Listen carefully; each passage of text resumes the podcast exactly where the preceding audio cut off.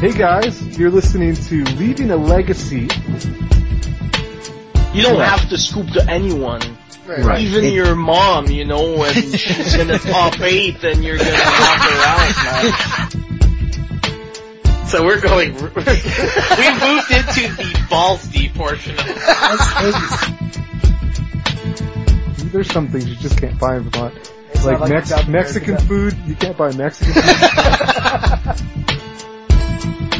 Hey everybody, welcome to another episode of Leaving a Legacy. This is Patrick, I'm your legacy newbie, and with me today are two legacy experts. Uh, we have Mr. Jerry Me on the call. We have another legacy expert besides Josh. And, uh, and since Jerry's playing the role of spoiler today, uh, oh, we're spoilers, to- guys, spoilers. We're able to drag on Mr. Josh Cicio. What's going on, man? Hey, how's it going? Thanks for having me on. Oh man, great to have you, man. Great to have you. Um, so we got a lot to talk about tonight, I think, right? I think we do. We got a Star City coming up. Star City coming up. Uh, EE4 released their deck lists. Uh, probably do a little bit of, uh, kind of, uh, brainstorming some prep for the, uh, for the open as well. And, uh, yeah, let's, uh, let's get into it, man. Um, so first off, uh, Josh, you took down the Bunch of Duals, uh, tournament in Rhode Island, correct? I wish. I actually lost in top four. Oh, okay, alright. So, so you made it to top four though, and you were on Shardless Bug? Yes. Okay. Oh, so, you, what did so you, you see? lied to me. I never lied. I said Shardless made the finals. Just didn't say who was piloting it. Nope. but I was listening to your cast this morning actually from last week and I was like, oh, he said I won, but I really didn't win. Cause you lied to me. I never said I won. Alright, sorry listeners, we're not having Josh Cicio on the cast anymore. Alright, so you were also on Shardless Bug, but another Shardless player ended up taking it down? He did. He did. Um, he beat me in top four in the mirror match. The mirror match is kind of tough. I don't know. It's it can go either way. Um, and then uh, in the finals, it was uh, miracles. It, it was the four ponder, couple preordained four mentor build that you guys talked about a few weeks back Oh yeah. and uh but he actually left so basically my opponent beat me and then got an Underground Sea. so Value. yes, I walked away with a very good condition trop. That's not bad. What uh, what was the attendance like at the uh, at the tournament? There was 60 people. It's not a bad tournament. It's not a bad turnout. I mean, it was pretty good knowing that it was the same weekend as the Eternal Extravaganza. So Mm-hmm. Yeah, I, I I really wanted to get a chance to go up there because I heard that they run a great um a great event, but I couldn't do back to back weekends going out to Columbus, Ohio. My my uh, my pride couldn't take it. It was in Pennsylvania. Oh, was it? You always think it's in Columbus. What was in Colum- What was in Columbus that weekend? Wasn't there another event in Columbus? Uh, like maybe a Harley Davidson motorcycle show. you you kept doing this. Like you even tweeted at Eternal Extravaganza saying, Oh, yeah, sorry did. I can't make it, but I can't make it to Ohio again." They're like, "What is this rando talking about?" oh yeah, it's like in Allentown, right? Yeah, it's in Allen- Al- uh, like Yes. Coopersburg, Allentown. Yeah. Uh, well, you know, I just have it in my mind that it was in Columbus, so I'm just going to continue to refer to that E4 as being in Columbus. I don't care what anyone I says. think, yeah, I think what you're thinking of is that uh, Eternal Weekend is going to be in Columbus in Oh, October. oh, that's probably yeah. You're probably right. That's probably that's probably what it is. Mm-hmm. So, Josh, what decks did you see out in force at the Bunch of Duals tournament? Because I assume that um that metagame is going to be kind of representative of what we see at the SCG in Worcester. Yeah, it's. I feel it's going to be pretty good practice for what we're seeing. well, I know the top eight. The top eight was was Miracles, Sneak and Show, Shardless, Shardless, Merfolk, Infect, a Jund deck, one other deck. Okay. But um, it might have been a second Infect deck actually. But I would say the most popular decks were Infect and Miracles, not Merfolk. Never Merfolk. No. Never Merfolk. Thankfully, I don't like that matchup. But yeah, Miracles. I, I don't know. I think at least in our area, a lot of the better players tend to play that deck. So uh, Okay. and that's always well represented. But the last, I don't know, six or eight months, me and Brent Gilmore have been like the only ones at events playing Shardless. then this weekend there was a bunch of shardless. Hmm. Finally, people are picking it up. Yeah. So what? Do you, now let, let me ask you, someone who is very familiar with the deck, like where do you find that Shardless gets its wins? Like what are the good matchups that you find in the in the metagame? Miracles, I like that matchup. I don't know, I feel like it doesn't crush it. The only decks it really crushes are probably like Green White Maverick or maybe like a Jund deck or something. Mm-hmm. Like another fair deck that doesn't have Ancestral Visions in Jace. Yep. Um, those are probably the two, the couple decks it crushes. But I like the Miracles matchup, the Delver matchup, um, Eldrazi, but that can be a little scary. Um, yeah, that's what I was going to ask. Like, to, so to me, like the top three boogeymen of the format right now are Miracles, Grixis, and and Eldrazi. I guess like Grixis, but any real Delver deck in its in those variants. And I think if you have like a, a fair to a reasonable matchup against all of them, like that just means that Shardless is in a good position. I think it is, and I think a lot depends on builds. You know, a lot of people play different builds, so sometimes they're weaker against Grixis or weaker against certain decks. But I, I mean, I like our build. We very rarely change any cards from it, and it's been hel- I've been doing very well with it, and I've gotten a few other people to start playing it. And your build of Shardless is kind of unique because you guys splash white for Meddling Mage in the sideboard, don't you? Yeah, um, I mean, some people splash white. We're not the only ones, but some people don't like it. Mm-hmm. but I personally love it because it gives me the 24th land in the board, so I board that in against like anything that's trying to destroy my land, anything where I just want to make land drops. Basically, Wasteland decks. Yeah, for the most part, you know, like Death and Tax, anything that's attacking my mana base, I have a 24th land. And actually, a lot of decks only play 22 land. Mm-hmm. So we're on 23 plus a fourth on the uh 24th on the board. But I mean, Meddling Mage is so MVP. Like the, at Dave's tour uh, at Die Hard this past weekend, I brought it in against Elves, Enchantress, and Infect. So, what are you naming in those matchups? It's very, it's kind of game dependent. So against Elves, I'm pretty much always naming Natural Order or Glimpse, and maybe Green Sun. Against Infect in particular, I name, a lot of times I'll name Invigorate if they already have a guy in play, because that's the best pump spell.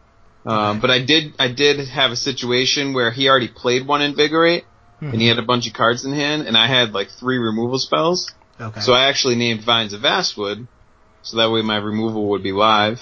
gotcha. Um, and then against Enchantress, I name Enchantress Presence or Argo- Argothian.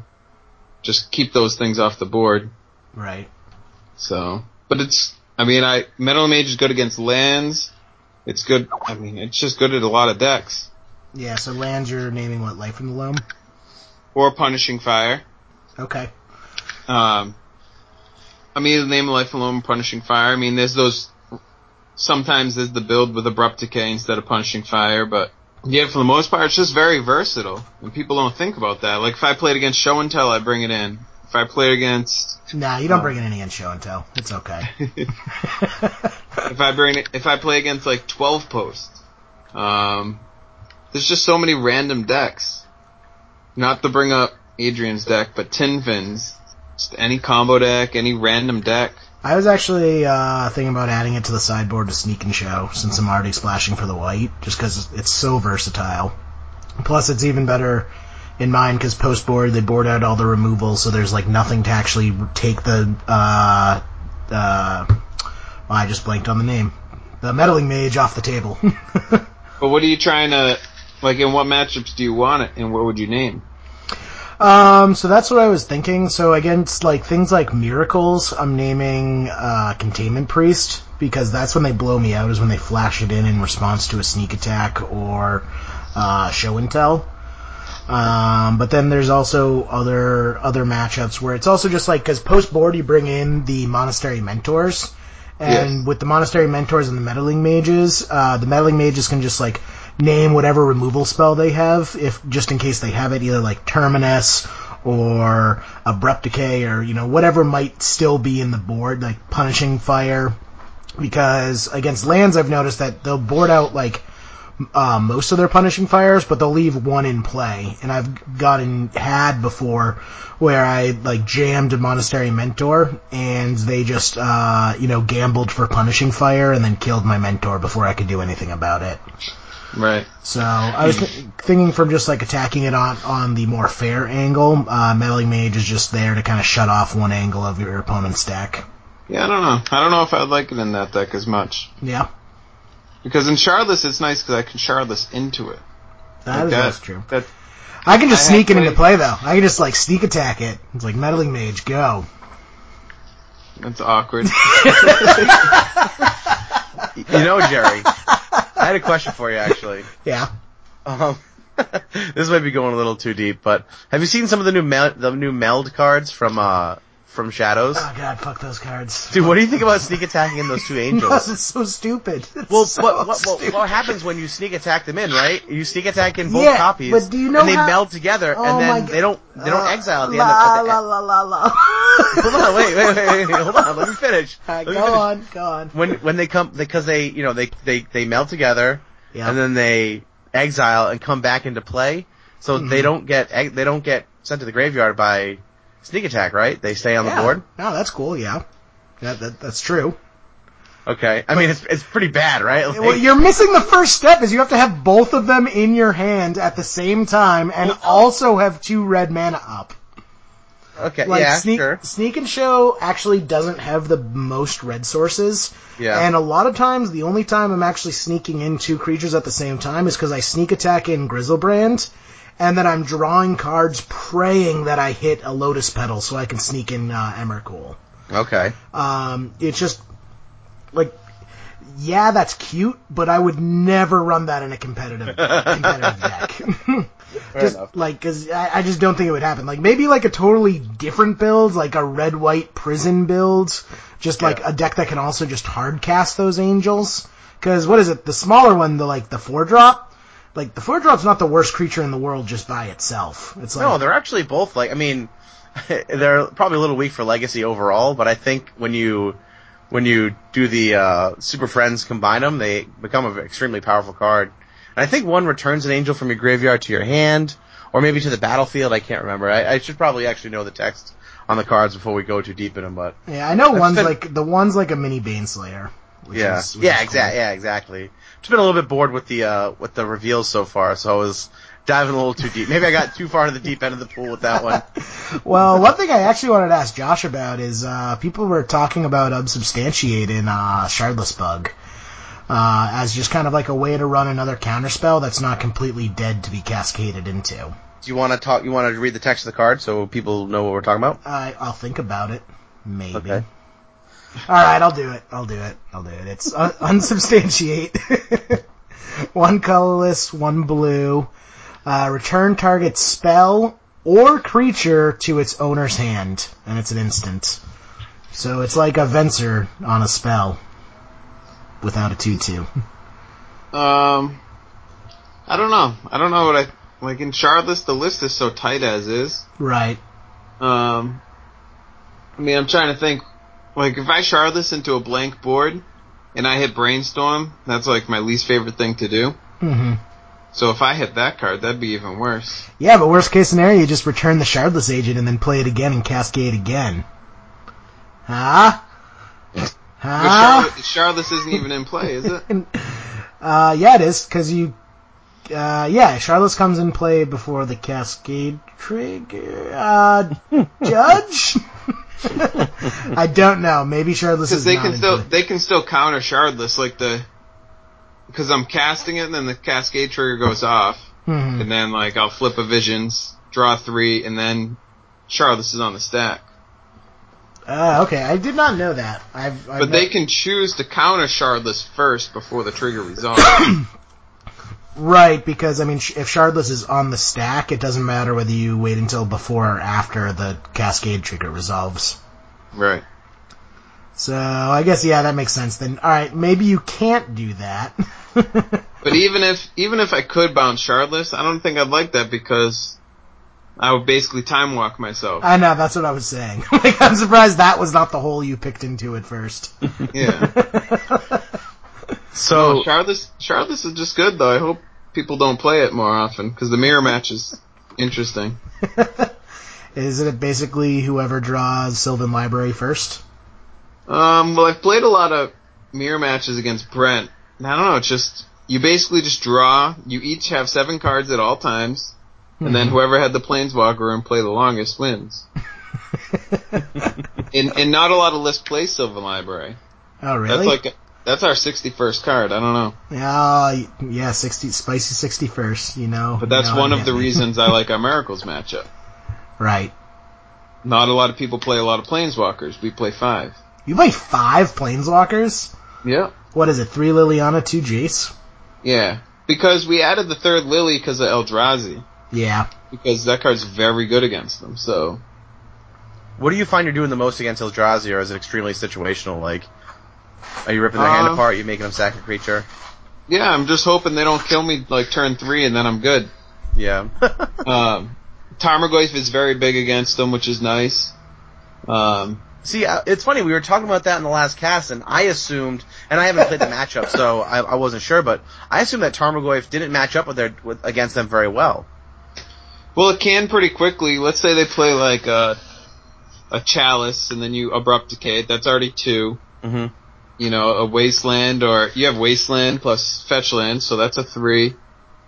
And then you just have different sorceries like visions or I don't know. It gets pretty big pretty quickly. Okay. All Um, right. Reality Smasher is the biggest issue for sure. Yeah. No doubt about that. But you can block Thought Knot pretty easily. Okay. Yeah, I mean, so Tarmogoyf can pretty easily get to four five, and it's just the Reality Smasher at five power. Right. It's kinda which like we, It's kind of like how the same way Shardless has a problem with Gurmag Angler out of Grixis. kinda, yeah. I mean, and you have outs. You just have to draw them. We have two Deluge, three Liliana, two Jace, Yeah. two Baleful Strix, Maelstrom Pulse. Yeah, those are all great against that card. Right. In the deck, I don't know, the deck's good, but I think it beats a lot of people because of Chalice, obviously. Mhm. And then, I don't know, I think Shardless just has a lot of good ways to, to beat it because they're basically a mud deck, so they don't mulligan very well. We have Wasteland, we have Force Will, if they don't have Cavern. Like, we just have a lot of ways to beat that deck. Nice. So, that's my Yeah. thought. I mean, I haven't played 100 games against it, but yeah. So what what's kind of the the worst matchup for Shardless Bug in the meta right now? Um, I really don't want to play against Sneak and Show. Is that why you've been trying to get me off the deck for the last like three months? no, I, the reason I don't like to play against Sneak and Show is because the post board they can fight you from a few different angles. Like they could just have Blood Moon, so you have to keep in some number of Abrupt Decay, but then they can just beat you with Sneak Attack, which Abrupt Decay doesn't even hit that. yeah. I don't know. It's just it's just annoying because they fight you from a few different angles. hmm Um, and then they could just have Through the Breach or something else instead. But it's not unwinnable. Brent beat it at Die Hard. You know, you have Meddling Mage and a couple Pithing Needles, and you have ways to beat it. So if I'm playing against Shardless Bug, should I or should I not board in Monastery Mentors? I would probably board him in. Yeah. Yeah. It, it kind of threw me for a loop because I never really realized about uh, when you said you keep abrupt decays in the deck for Blood Moon. I'd probably keep two, but it's kind of just depends on what I'm taking out and what I have. Okay. You know, I'm, I'm definitely taking out like Toxic Deluges and hmm There's a number of cards I'm going to take out. I'd probably take out a land or two. Because I'm bringing in scrub land, so I'd probably take out two land. hmm Against combo decks, I take out land because I just want to draw good spells. Do you take out the creeping tar pits or do you leave those in because they're also a threat even though they're a bit slow? Um, I'm not sure. I might I might take those out, or at least one. Um, I'd probably leave in Wasteland. Like against Miracles, I bought out a Wasteland. hmm unless it's the Legend build. But basically, against a, a deck like Miracles, like that matchup goes very long, so I don't want a lot of land because I know I'm going to draw a lot of land eventually. Right. So I take out land there.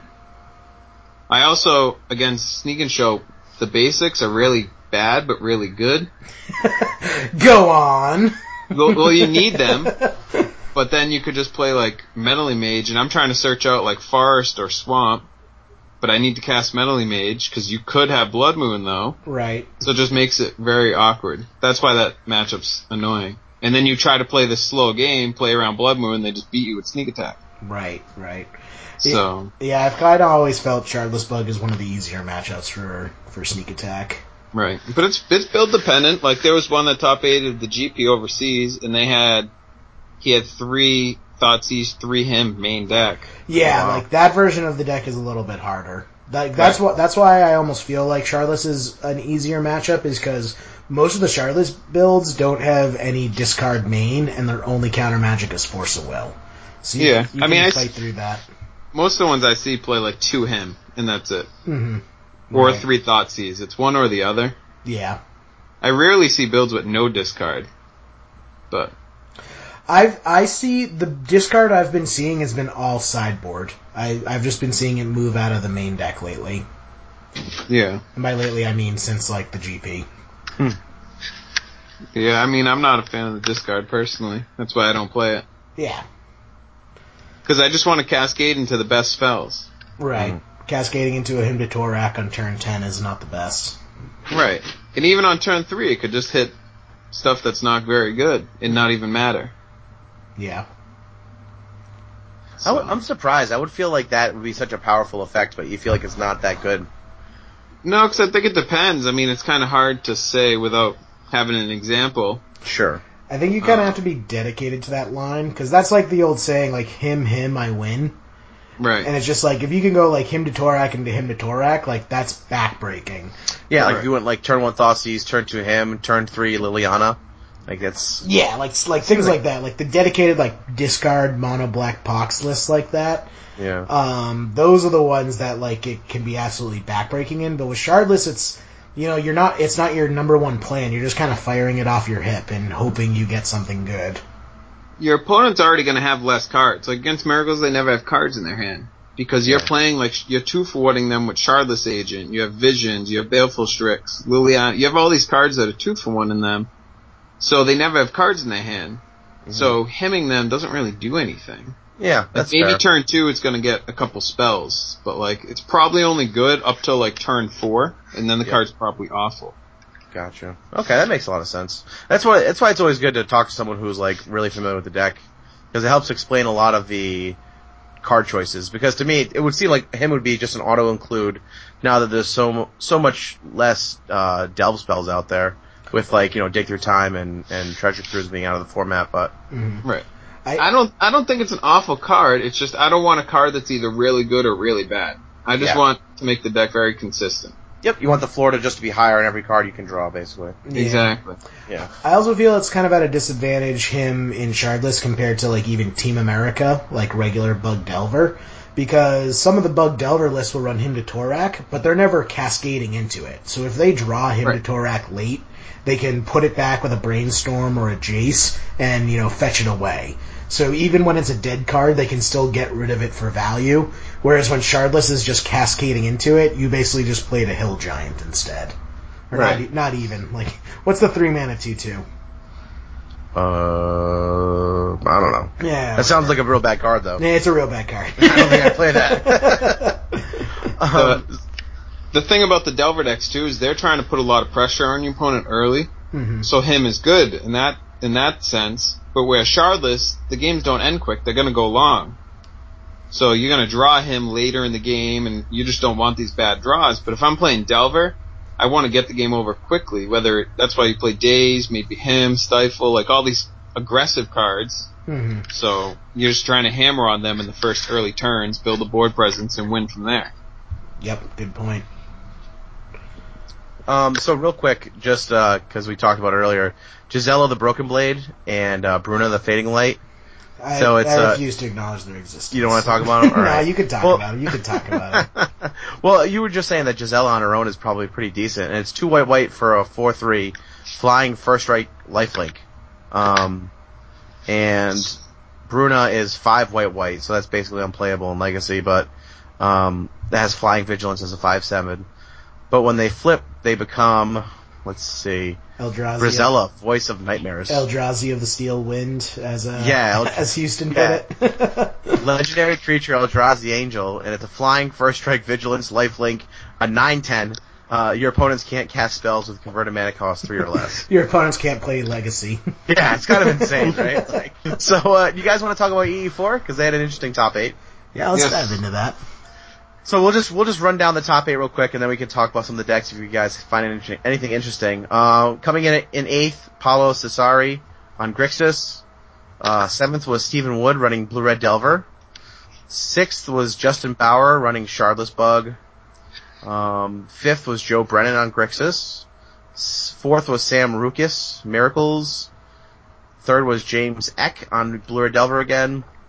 Uh, second was Josh Taylor on Eldrazi and Ralph Patesh took it down piloting lands.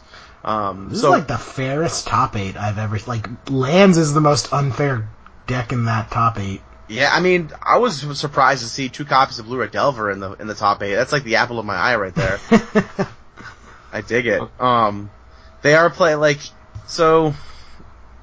The the James Eck deck is like running like a uh, a combination of Young Pyromancer and Storm Chaser Mage, which I wasn't on, and he's got like the one copy of True-Name Nemesis in the main, and he's cut like a price of progress for and for like a basically a I guess a chain lightning, um, which I don't know how I feel about that. I really like I really like the the four price in that deck.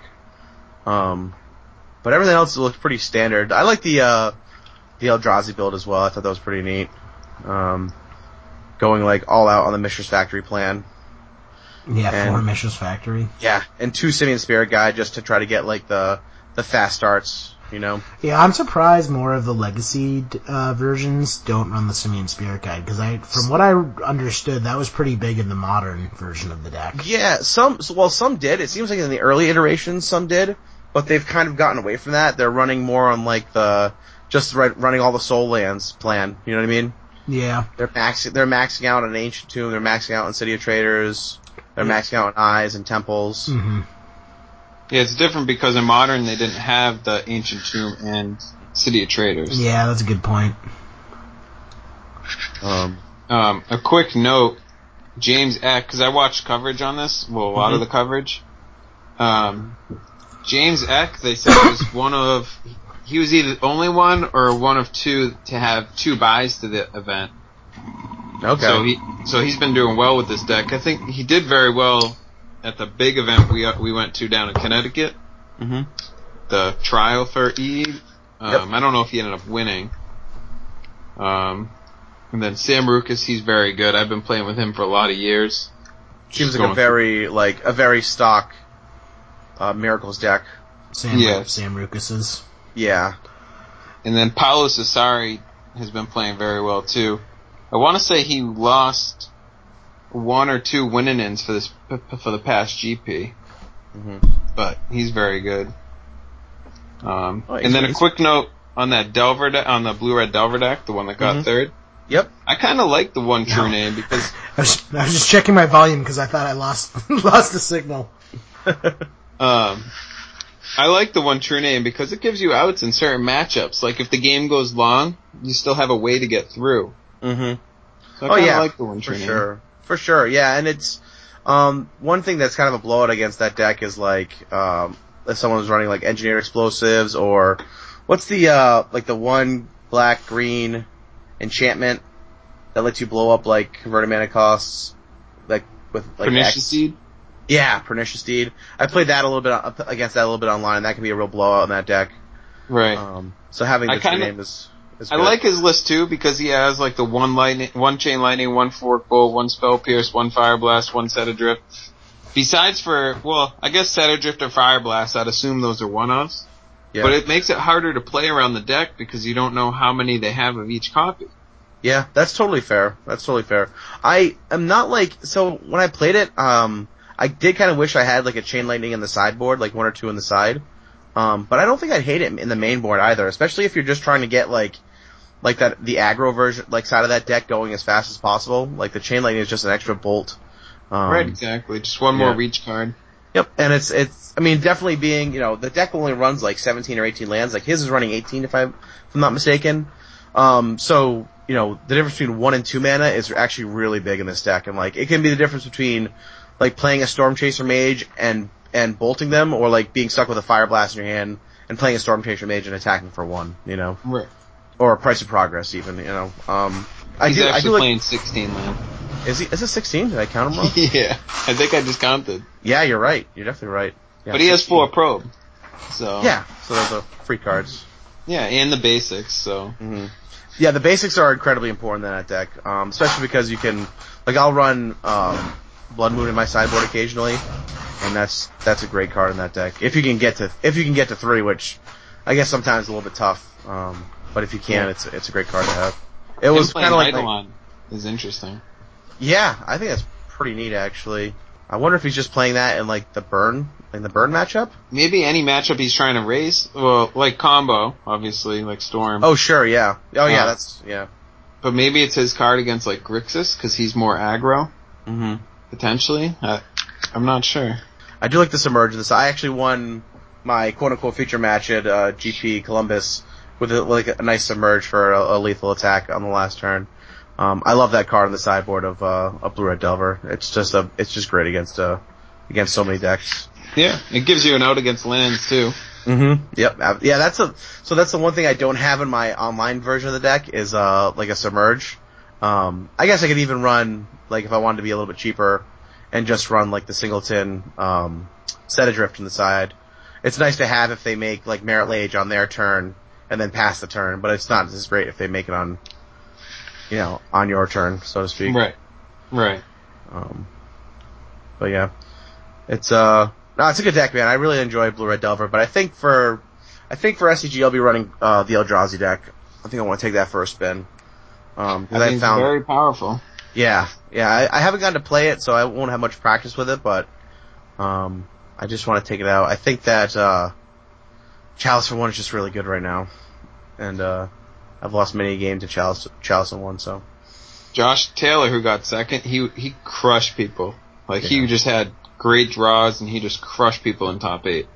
Yeah, that's it's a it's a good deck. Um, it's definitely like like eating up a large chunk of the metagame. Um, I think it's even had a bit of a suppressing effect on miracles because we've seen miracles kind of start to teeter. You know, it's still like number one with a bullet, but it's down to like 15% where before it was like at like hovering around 20, 22%. So Yeah, it got And- up to like 22 right after the GP. yeah, and so I think Eldrazi is taking a chunk out of that for sure. Yeah, I mean, well, Shardless Bug also made a. Uh, uh, it's Shardless Bug is actually leapfrogged Eldrazi, uh, barely. it's by like a fraction of a fraction of a percent. But Yeah. Char- Shardless Bug is now slightly more popular th- than Eldrazi.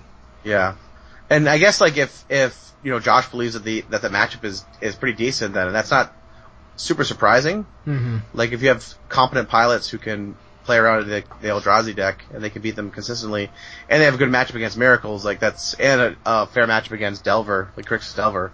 Yeah. That's just you know that's what we are talking about last week. Like if you have a good matchup against the top three decks in the format, that I, that probably I say it- that, but but like some of my losses, like miracles can be tough. Like it can be, and it, and a lot depends on your build.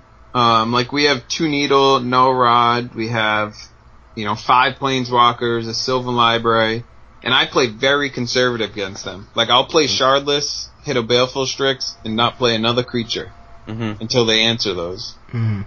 Well, so like I play very conservative.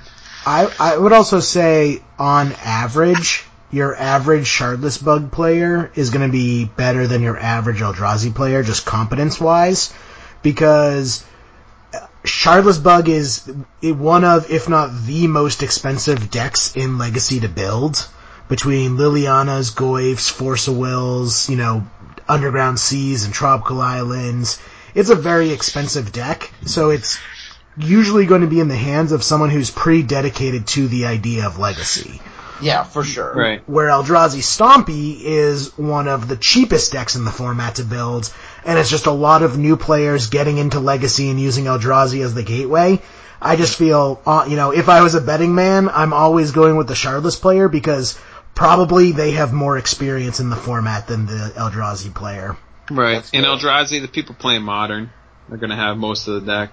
Yeah. It's definitely popular. It's definitely a good deck. Yeah, I definitely think it's a good, cool matchup. It's like Mud, it can be inconsistent, but unlike Mud, it's just so much faster.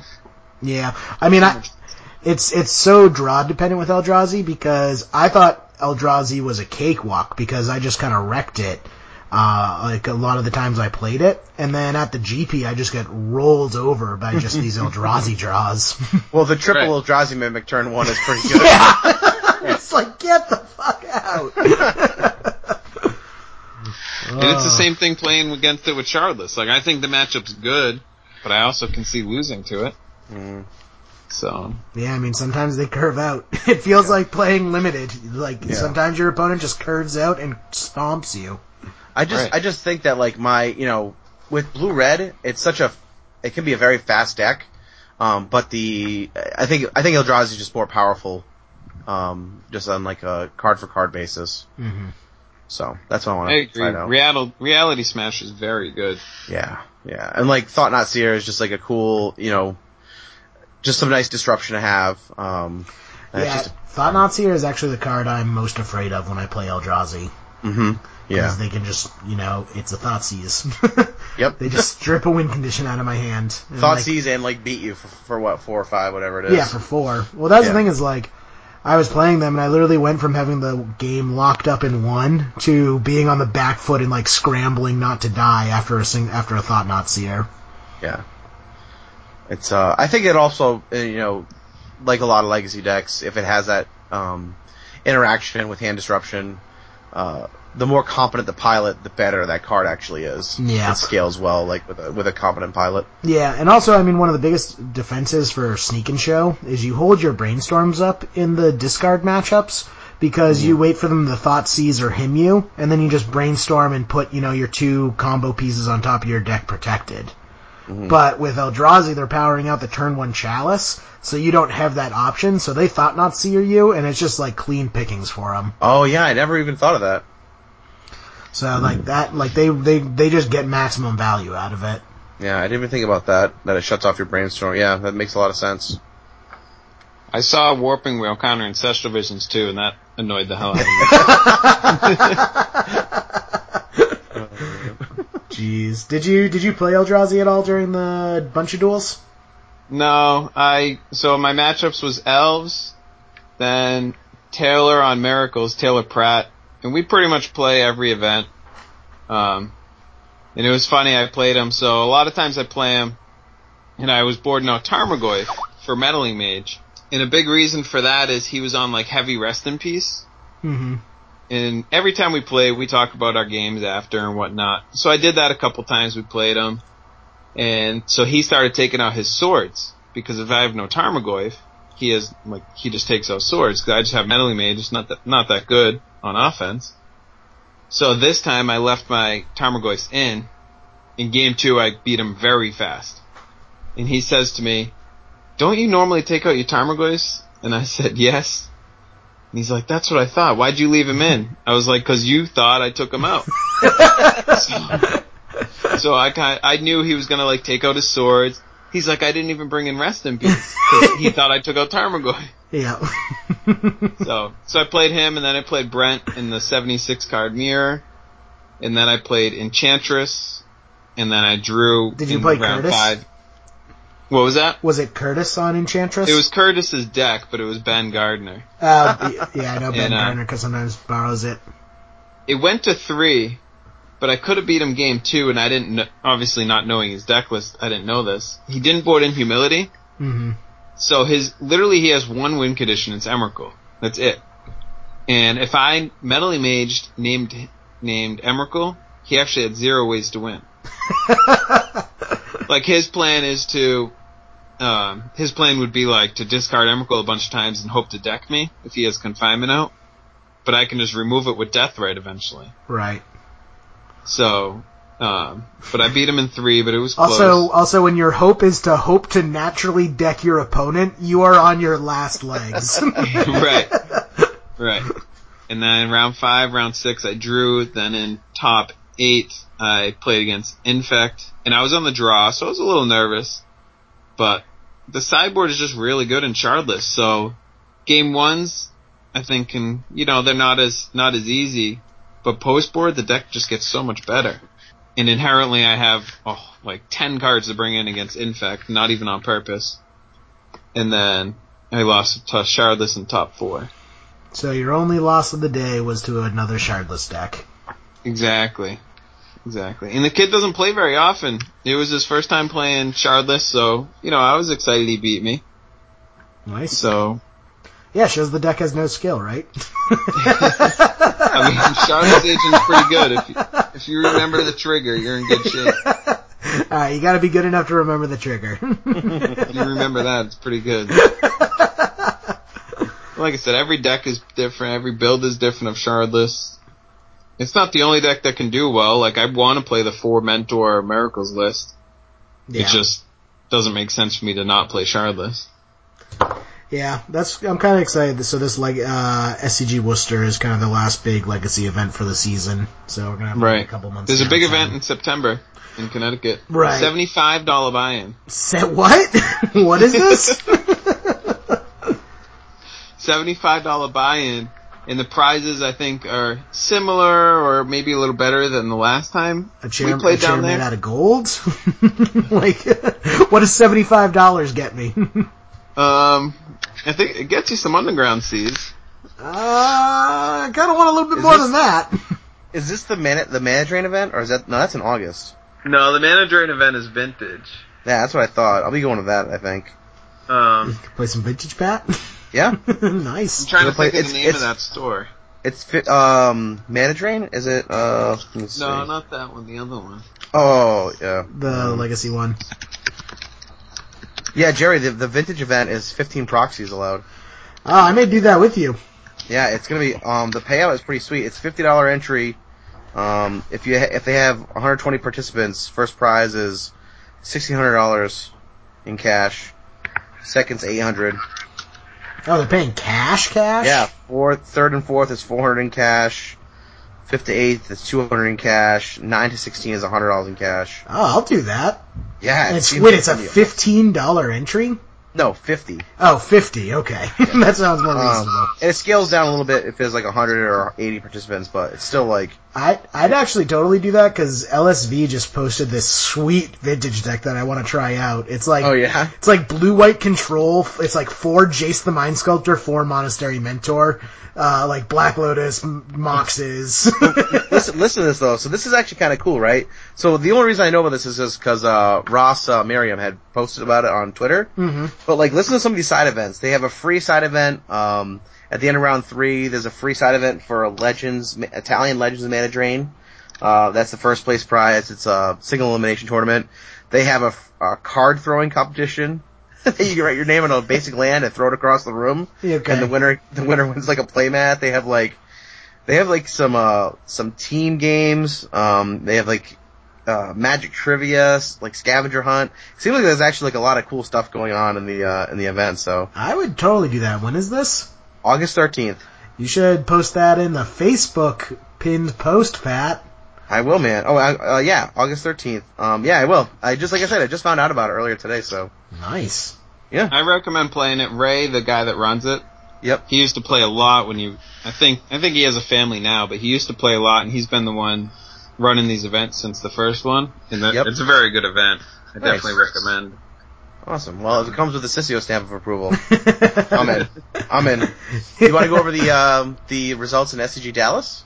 Yeah, yeah, let's do this. It's that. actually pretty interesting. So no, uh, there was only one copy of Miracles in the top 16. We'll just run down eight, eight through one. Was Lands, followed by Russell Cooper, You um, wanna, uh, Doomsday. You want to shoot me? Shoot, shoot us the deck list. It's in the chat. I sent the link in the chat. It didn't. It didn't yeah, I see it. It's okay. You shut up. Shut up. Uh, Doomsday coming in. second, followed by Doomsday! Albert Wang. Um, Hell yeah! Death and Taxes, which is uh, followed by Steve Freeman, which has gotten a very nice new uh, Thalia. Uh, In- oh yeah, I don't. I don't think shadows. that deck is that good. I just don't. You don't think it's that, Jerry? Listen, listen, man. I just think there's a lot of competition in the three drop slot for. No, the, uh, I think I think that's an auto include. I think they're they're the only concession is you have to figure out which like what you're shaving, like Mirran Crusader. Or it, Li- listen it to the, listen to the Death and Taxes. That's that came in six. It's got four Eldrazi Displacer, one uh, Vryn Wingmare, two Mangara of Corondor. Like It's not even running the Brimaz. Uh, it's oh, it's also running three Flicker Wisp. Like there are so many three drops already in the deck. I just don't it's see gonna be like what do you it's gonna cut? be like, dude, you cut. First of all, the first thing to go is probably Mirran Crusader. oh my god, Yes, that card is so. thankfully. Oh my, yeah, I know. Yeah, Mirran Crusader's like your only hope against Bug. Like Mirran Crusader is No, you know what- unremovable. you know it's like a mini against Bug, Jerry? Jerry, you know what's great against Bug? Hey, guess what? Every fucking fetch land that you put into play comes in tapped. We wasteland that. Or hey, all right, so you you you put a fetch land into play, comes How many tapped. wastelands do you Oh, have? You have four, but yeah, I'm just, I know. just- You're not going to be doing every single one. Like it, Nope. it. Thalia doesn't come down until turn three, so they're already developed their mana base by then. So yeah, you get to shut off my fourth land drop. I'm fine with that in a Delver deck. Oh, and man, I no, you know, you're- Shardless has a bit more trouble with that, but it's not like you're shutting their land down from turn all your one. creatures come into play tapped, all your lands come into play tapped, which inclu- which means like your wastelands just got that much better. Like if you're able to waste their fetches, that's massive. Then like even if they do play their fetch and you don't have a wasteland, it's coming into play tapped. You have to untap it, and then when you finally get to sack it, your your other land comes into play I. I'm gonna have to see it in play, but I just don't think Ugh, it's gonna Jerry, be big it's enough. a- I just don't be- think it's gonna be a big enough b- uh, advantage Dude, to cut no, like some of the other insane. great It's cards in the 3-2. deck. It's a three-two first strike. It's going to be a beating. It's two and a white. It's it's. I'm telling you, man. Like it's going to be massive in that deck. Yeah. Calling it now. I'm calling it now. Listen, I called. I called the properly flavored cards in chat in uh, or in Eldritch Moon rather. I did, didn't I? Completely I- different.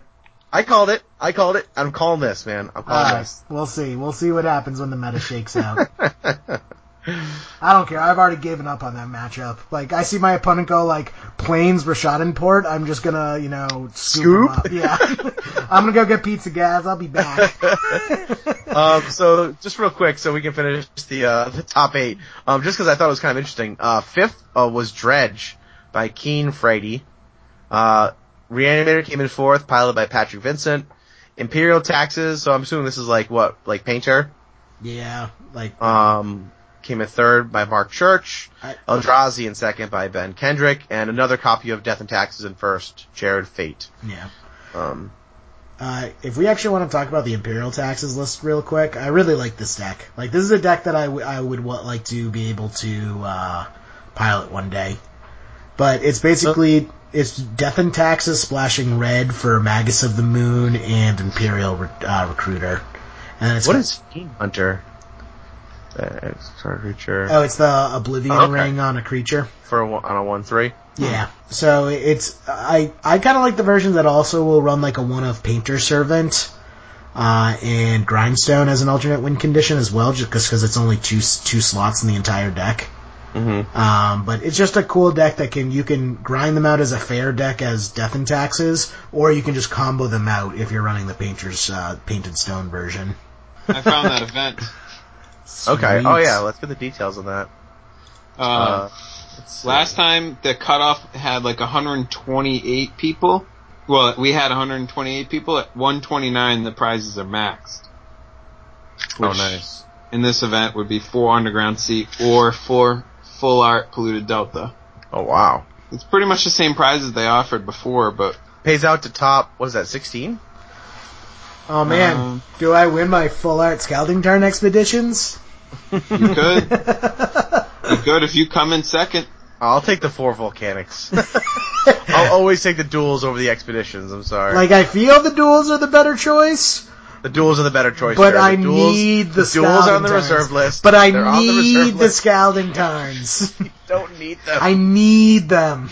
Need is not a want, Jerry. I I'm telling you. them. Listen, you've steered me in the, in the right direction so many U- times as my financial advisor. UNICEF, please give me full art Scalding Tarns. I need them. Are you in the Make a Wish for for expeditions? Ahem. I'm dying. Uh, Only yeah, full art that's Scalding payout. Tarns can save me. Four UCs, four volcanics, four trops, four tundras, four badlands, four Hmm. bayou, plateau, savannah, scrubland, taiga. That's great for the top, the top eight. That's awesome. Or top It ten sounds- rather. It sucks because I have drill that weekend. I always have drill the first weekend of the month, if the unless there's a holiday. Mhm. Uh, In the there's Labor Day will be the first weekend. So this is Saturday, September 10th. Yeah.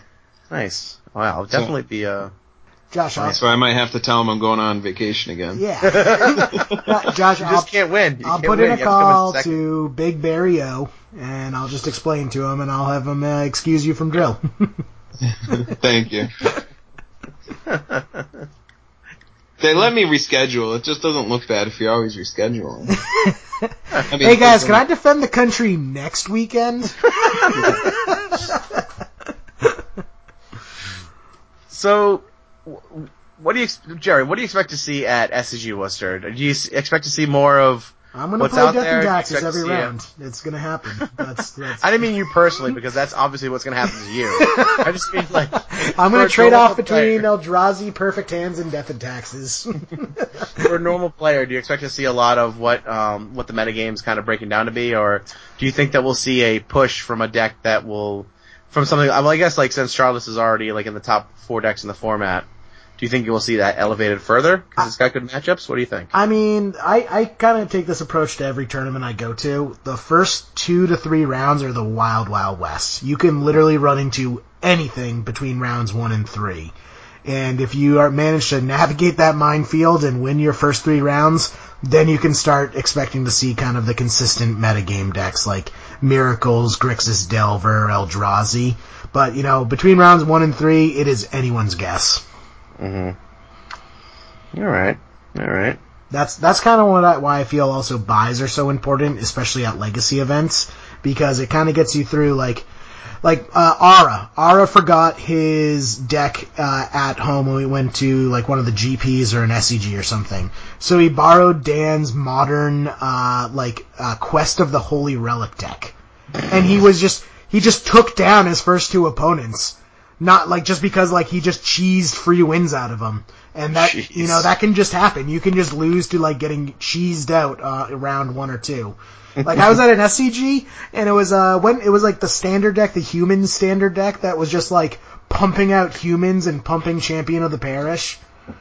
Someone registered that in a legacy deck and they go like uh turn two uh, uh what's the what's like yeah it's either an elf or a human it's like uh red green hybrid red green hybrid for a two Oh yeah. haste. Um. Uh, what the hell is it? It's great because it adds a red and a green to your mana pool when it enters the Burning. Tree Shaman. yeah, Yeah, burning burning, tree emissary. Yeah, so it was like Emissary. yeah, it was like legacy, and the guy just goes like burning tree emissary, burning tree emissary, burning tree emissary, and his opponent just like couldn't answer it and just died because that's six power on turn two. Oh yeah. It's like Oh, it's like dropping a worm coil engine turn two. It's so good. You know, what, like I've I've played like that deck. Like when I was playing mono green and standard, I had like a turn where it was like, like first turn was like a Elvish Mystic, and then second turn was like play a Nykthos, tap Elvish Mystic, tap my Forest, play out three Burning Tree Emissaries, and then play out like a Hydra Broodmaster on turn two. Yeah. It was insane. It was insane. It's Burning Tree Emissary is a great card. I'm surprised it's not played more often. Actually, yeah, it's just uh, it, you have to get to two first. that's true. like That's there are other creatures that just cost zero, so like any combo deck is probably just gonna play a bunch of like Cheerios. That's what Yeah. Cheerios. Well, I mean, is. like in in modern, I should say. Like, I don't think it's Yeah, legacy yeah. card, but in modern, I don't think that's not played enough. Speaking of uh, unusual combo decks, you know what I played against on Magic Online? Actually, Jerry, I kind of told you about this earlier. Was I guess the the deck is Oops All Spells? Oh yeah, like you're like I played against this crazy deck I've never heard of. I'm like, oh really? What is it? And then you described it to me. I'm like, oh yeah, you ran into Oops All Spells for Oh first God, time. that is miserable. that is mis- how do how do you win against that? me- it's that actually like deck? not a very good deck. Like Well, that's what I thought. Like, Char always- Charbelcher players look down on Oops All Spell players. Like that's not an exaggeration. Ask a Charbelcher player how they feel about Oops All Spells. It's Did he hilarious. just have like? Does he just have nutso hands? Because he literally like just like turn one like uh I don't know if it was Lotus Petal or Mox Time, but turn one like some type of artifact mana producer and just like went off like both both games, game one and game two. I had no like both games I had like force of will and he just cabal therapy it out of my hand. Oh yeah, that's right. If he got like the perfect hand, but and the, both the deck's a total gla- kills. Yeah, but the deck's just like a total glass cannon. If you Okay. can not get Cabal therapied comboed out, uh, that deck is very easy to disrupt. Okay, so maybe I just had bad luck because I was like, what have I done in this game? yeah, why have I not been playing this deck? yeah, I literally had nothing. I was on Blue Red Delver, so it's got plenty of interaction. Like it runs like four Daze, four force of will, and like two spell pierce in the main. So I have plenty of interaction, and just no, I could do nothing. I could do absolutely nothing. Yeah, you, you kind of play against it the same way you'd play against uh, Charbelcher, except you also get the added avenue. If you have Graveyard Hate, um, they they usually can't win. Yeah. Well, it's hard to get your graveyard hate out if they turn one in both games. You got just got to get that Gataxi, uh, that uh, Grafdigger's Cage, man.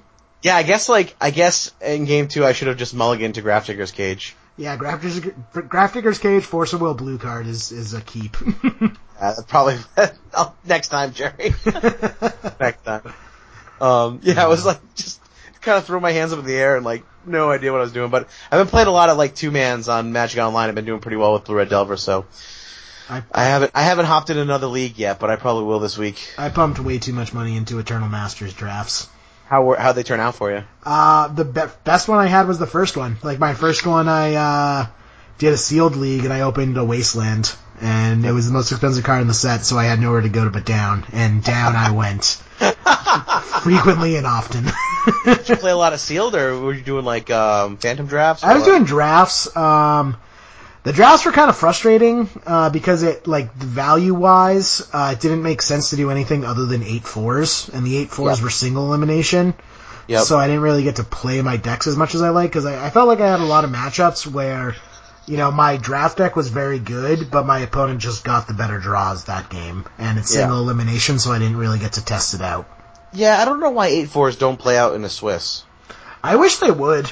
I don't. I I think like if people want to drop, they can drop. Give your give like even though you're not p- playing for anything, it's like let me just play it out to test my deck out. Right? Yeah, exactly. I don't see any reason why eight fours aren't, have to be single on limb. Yeah, but the Like, for the super spiky players, that's fine. They'll drop. If they get a loss, they're gonna drop. But like, for the other people who like want the high risk, high reward scenario, it's nice to have the backup of a Swiss just to play out the deck. You know? yeah. Yeah, the six two two two two twos or whatever, I didn't like because I felt like I was forced to play decks that I didn't want to play. Because sometimes I would just draft a shit deck. Yeah. Like the draft just didn't come together for me, and I just did not want to play anymore. But I felt like I was forced to play because I need I needed to like if I eked out that one extra win, that's uh that's an extra two packs. right. Which is a big, which is like a big deal. Yeah, but it, but when you go like one two one uh win loss loss, you're just like fuck. Like, Yeah. why did I do that? Yeah. Yeah. Just be better, Jerry. yeah, Get just better be better, I guess. I guess Yeah. just be better. Come on. Uh, but I, I did, uh, one thing I also like about the 8-4s is it's usually the more serious drafters. Uh, so you'll just get past goodies. Like I was past an Entomb, like pick four. Did you snap that up? Yeah, I'll just grab it. I mean, it's like, it's like a buck fifty, but I'm like, fuck it, it's an Entomb, I'll take that. Yeah. Yep. Passing, get, getting past goodies. That's why you keep losing, Jerry. Well, I, what I think people didn't realize is I kept getting past like Hydroblasts and Pyroblasts, and I was picking those up left and right because Oh, yeah. they're like two fifty, three dollars. Yep. Like that's Are they half, really? Yeah, that's like half a pack there. Oh wow. I mean, they may have come down now that Eternal Masters has been out for a while, but like, uh, I think I think Pyroblast, I think Pyroblast was like a twenty dollar card before Eternal Masters came out. I think you're right. The new art in the Pyroblast is awesome too. Great. Yeah, the Magic Online uh, finance game is really weird because just random cards you wouldn't expect to be expensive are really expensive for no reason. Yeah. Well, it's probably weird for people who like just don't play it. Like I don't play a ton of Magic Online, so for me to see Submerge is like a thirty-five dollar card. Yeah, like that boggles my mind. Yeah. so like yeah, like if I mean, but like if if all I did was play Magic Online, I'd be much more familiar with the prices. In the same way that like someone who plays Magic Online is probably has a hard time figuring out the paper game. You know what I mean? Yeah, but well, like with with Submerge being a thirty-five dollar card, it's not even like Submerge sees a lot of play. It's like a one of sideboard card in like Right. one or two decks. Yeah. Exactly. What about you, Cicio? Uh, you were thinking about getting into the Magic Online game. What happened? I was. The hard part is just time. So if I invest all this money into it, it's just I don't really have time to play. Yeah. I would maybe get in like two, three games a week or something. I don't know. It's just kind of hard for me to make the investment. I'd rather just have a deck for free and play. Yeah. Yeah. no, that was my favorite. When they did the Legacy Gauntlet, like I loved that. That I wish I could do that all the time. When they took that down, I was so sad. It will pro- you will probably see that more often, I think. Yeah, I would just love for them there to be like, give me like Magic Online Netflix version. Eight, it's Yeah. like eight bucks a month. I get access to any cards I want to use. That would be aw- that would be And like then- a brewer's paradise, right? Yeah, and then it's like you can just play in all these events for free, or if you want, you can also do like paid uh, paid entry into like tournaments that have like other prize payouts. I don't know what you would win in the tournament since you have all the cards for free, Yeah. but you know, figure it out. Maybe like maybe paper cards. Yeah, that that that that would be cool. Yeah. Or Do like you think they animated. make more money or lose money? I think they would they would make less money at first, but it'd be a much more sustainable uh, income.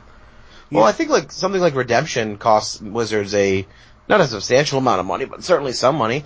Well, So if you got rid of Redemption, that'd be a big deal. I'm just thinking from like a business analysis standpoint, like when you're looking for like purchasing a company's stock, um, companies that have a revenue basis uh, tend to be much more favorable uh, stock picks, just because they have a consistent, reliable revenue source. You know, Yeah. subscription, you know, everyone's paying eight ninety nine uh, every month to play this game, whereas like with how it's currently set up is they can you know make or lose a year based on like what cards come out. Like you know Sure. if it's a year with Eternal Masters coming out, um, you know sales are going to be pumped high because everyone's buying it. But if it's like you know m- you know uh, M15 coming out, their profits are going to be real low and it's going to be less reliable. Yeah. So I feel if they did that also, it would kind of take a lot of uh, a lot of the pressure off of them to stop doing like these gimmicky type things. Well, you know what also like kind of falls into like the Planet Fitness model of of running a business where if you have a low enough monthly fee and people like will buy into it even if they don't use the program. So like you'll have enough users who like Oh yeah, all will be the paying eight ninety nine a month and like aren't actually using Magic Online, but then it's like oh it's only like eight bucks or nine bucks, so they don't care to cancel it. yeah, because with, uh, like, maybe I or- maybe I want to use it one day. Maybe I'm Right, gonna have yeah. maybe I'm gonna have time to go sit on the treadmill and you know run a lap. right, but like, but in the in the same vein, like if someone has Magic Online in the current model they have, and they don't draft or anything during that month, then they made no revenue from that user. Right. So I don't know. It's a thought. Listen to us, know. wizards. Come Yeah. on. I'm gonna get on Hasbro's earning call, and then when they call for questions, I'm gonna ask the specific question. They're gonna have no idea what I'm talking about. Oh man. Well, SCG Worcester is going to be coming up. Uh, what the week after this releases, right? Hell yeah. And this releases, so this will be coming out on the fourth, and the open is on the 9th. So, uh, Jerry, what's your plan for the open? You going to be catching some breakfast before you go in?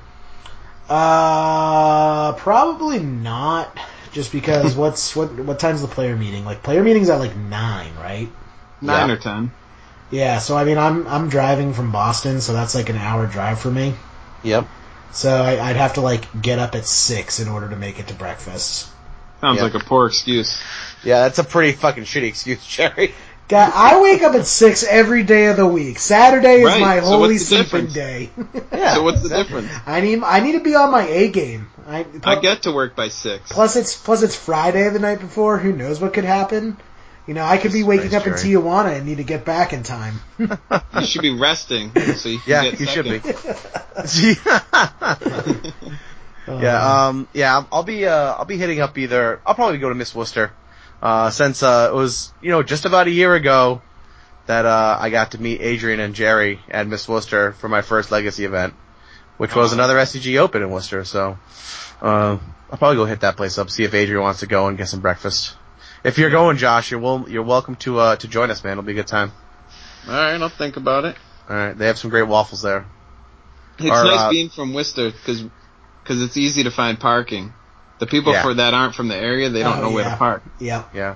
Oh, speaking of people from the area, I actually um, wrote an article for Card, Card Confidants. It's probably going to be coming out um, today or tomorrow on like uh, good places to eat in Worcester after the Open, and also like places to park and things like that. Oh yeah, So- because everyone always goes to the fucking Unos across the street Oh, from the I DC. Oh, specifically, I specifically said, don't fucking go to Uno's. there are there are so many good re- like all right. So the ones I Street.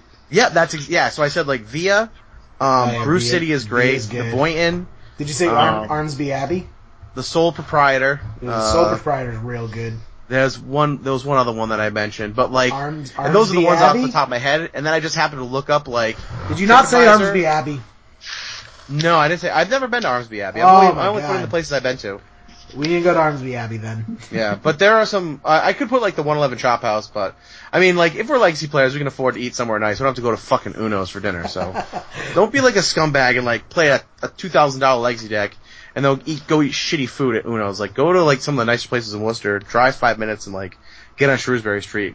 There's some good food in Worcester to eat, man. Yeah. You're definitely missing out. That's actually I one mean, you of, could you could walk to Brew City pretty quickly. Oh yeah, for sure. It's not Like, even Brew City's got like uh, over hundred beers on tap, so Right. yeah, for sure. Well, if you don't catch breakfast, man, maybe we can catch dinner. Yeah, I plan on basically spending my weekend playing cards. So Yeah, same. Same. I took the weekend off, so it'll be a good time. All right, Jerry. Uh, do you want to get into some scoops? Top eight. Scoops.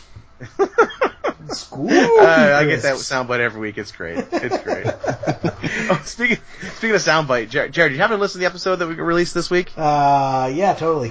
All right, so since you didn't, I, do you remember when Adrian was like said like you know he had his little confession about that I'm old? Yeah. So I just like cut that out and put it at the beginning of the cast before the intro music or anything. Just I'm old. oh, dude, I, re- I rewound it like two, three times at work this morning when I was listening to it. It was oh, great. Man. I was wondering what that was. 'cause I just listened to it this morning. Yeah. He was just like, we were talking, you know, like sometimes I'll, like the end of that episode, I had to cut and paste quite a bit because we sort of did like the, like the scoops out of order and like, We uh, scooped like out of order. 45 minutes before the uh before the episode. Yeah, it was like, it was very out of order. So I had to, I think when I patched it all together, actually, it was pretty seamless, but, um, yeah, at one point Adrian was like, you know, I'm old. And like, Jared and I just started cracking up. Like, oh, It was just like the saddest, like uh, Because- the Because he cartoon of has the video sad puppy. puppy. He always uses his video chat, and like he just had the most defeated, like yeah. signed to his fate, like look at his face. It was, oh man, it was one of the best things I've ever seen. I was laughing so hard. It was great. That's Pretty awesome. good. but uh, anyway, um, uh, Josh, you want to hit you want to hit us off with some scoops first? You want to go into scoops? Well, once again, I'll scoop you guys in for having me. Anytime. Um, it's always a pleasure. I love talking about magic. I could do this all the time if my schedule allowed me to. Um, I'll scoop in Adrian because he's awesome. Unfortunately, he couldn't make it today. Um, and I'll scoop in everyone going to SCG Worcester next week. Um, I'm excited. This will actually be my first Star City, um, where they have the two day event. It'll be my first one I'm able to play, so I'm excited and just gonna have a good time. Awesome. Is there a so day two? Is that a cut to cut to day two? Do you know what the cutoff is for that? I don't know what the cutoff is, but it's not that bad. It might be like four and f- four. Well, there's nine rounds, so it might be like four losses or. Oh, okay. I know like for GPs it's six three, but I don't know if Star City runs it differently. It's definitely.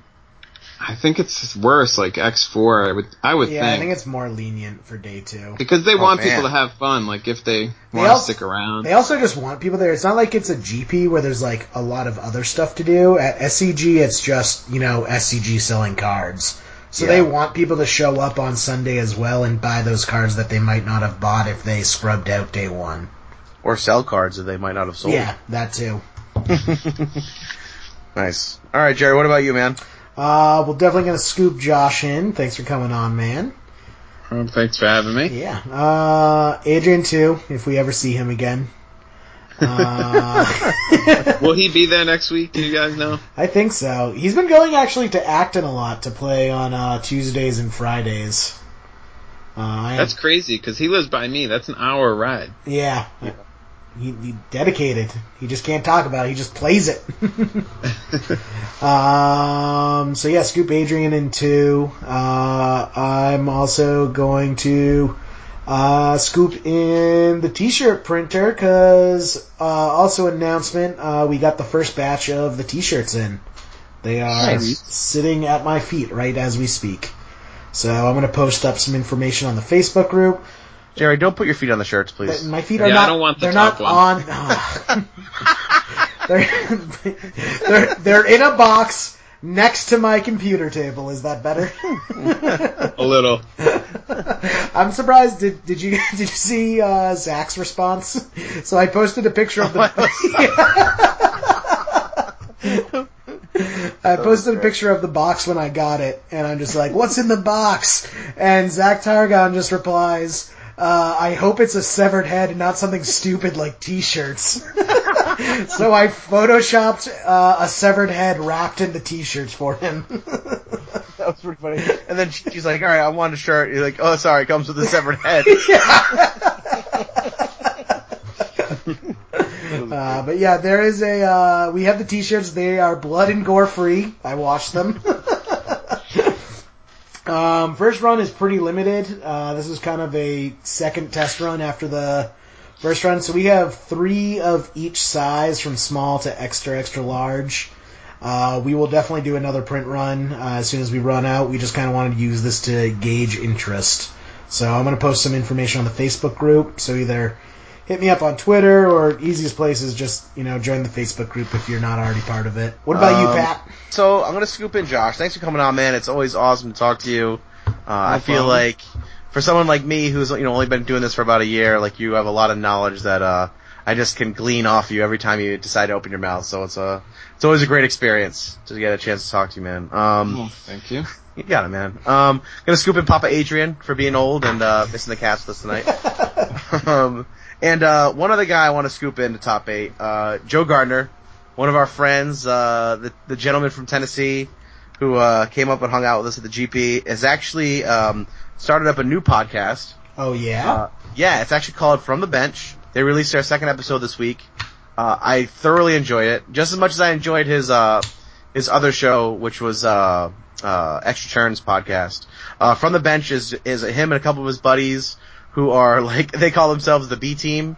Um, they are like they they consider themselves the second tier players in their in their local play group, uh, but they're actually uh, they're they're great like they have great chemistry, very knowledgeable players actually, um, and Joe's an awesome guy. So if you get a chance, check it out. It's on MTG Cast. So if you get us on MTG Cast, you can also get from the bench. Um, I highly recommend it. Like I said, they're in there.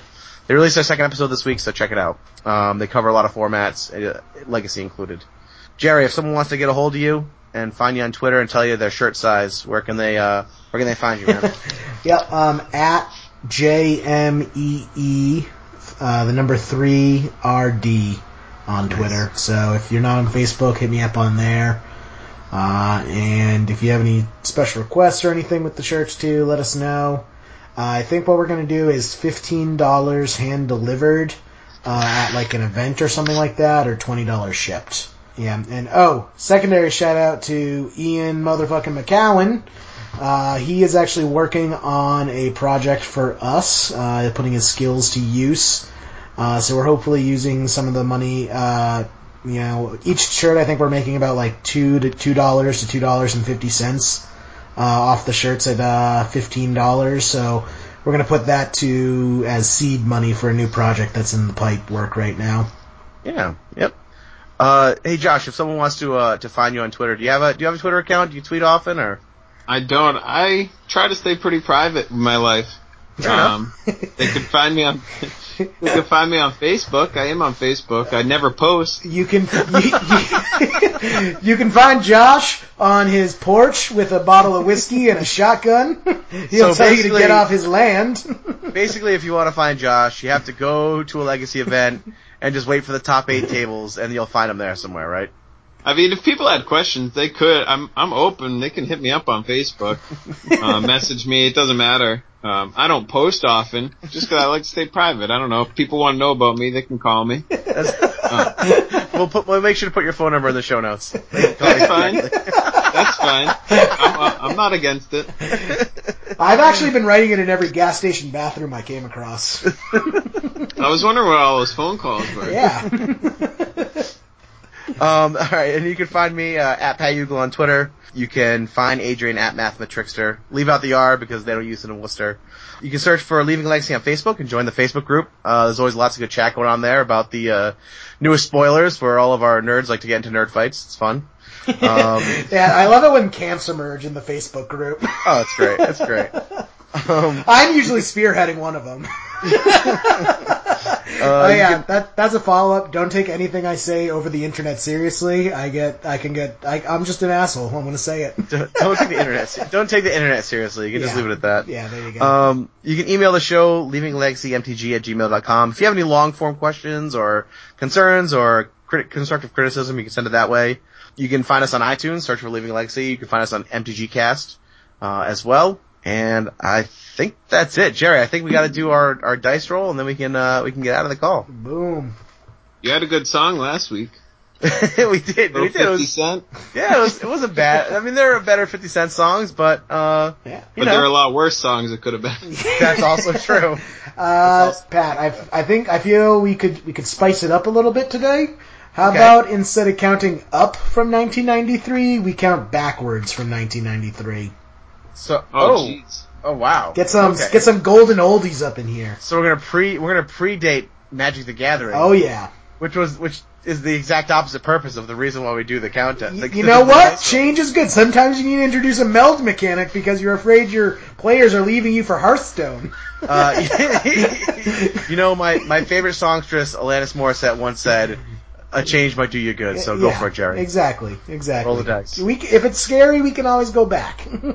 I'm so scared, Jerry. we got we got number 18 going way way back. Oh God. So what's 1993 minus 18? 1975. Oh, this is gonna be some disco bullshit. so I want Kung Fu Fighting. Oh man, what number's Kung Fu Or, Fighting?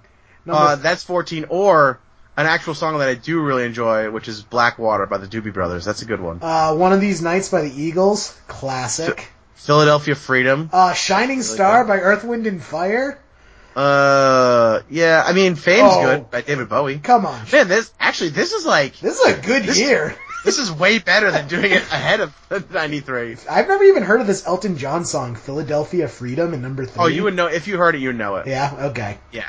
Oh yeah, you know it. Uh, all right. We were, oh, and Ballroom Blitz by Sweet. Oh man, Yeah, that's alright. you shut right. your whore mouth. you can bleep that out.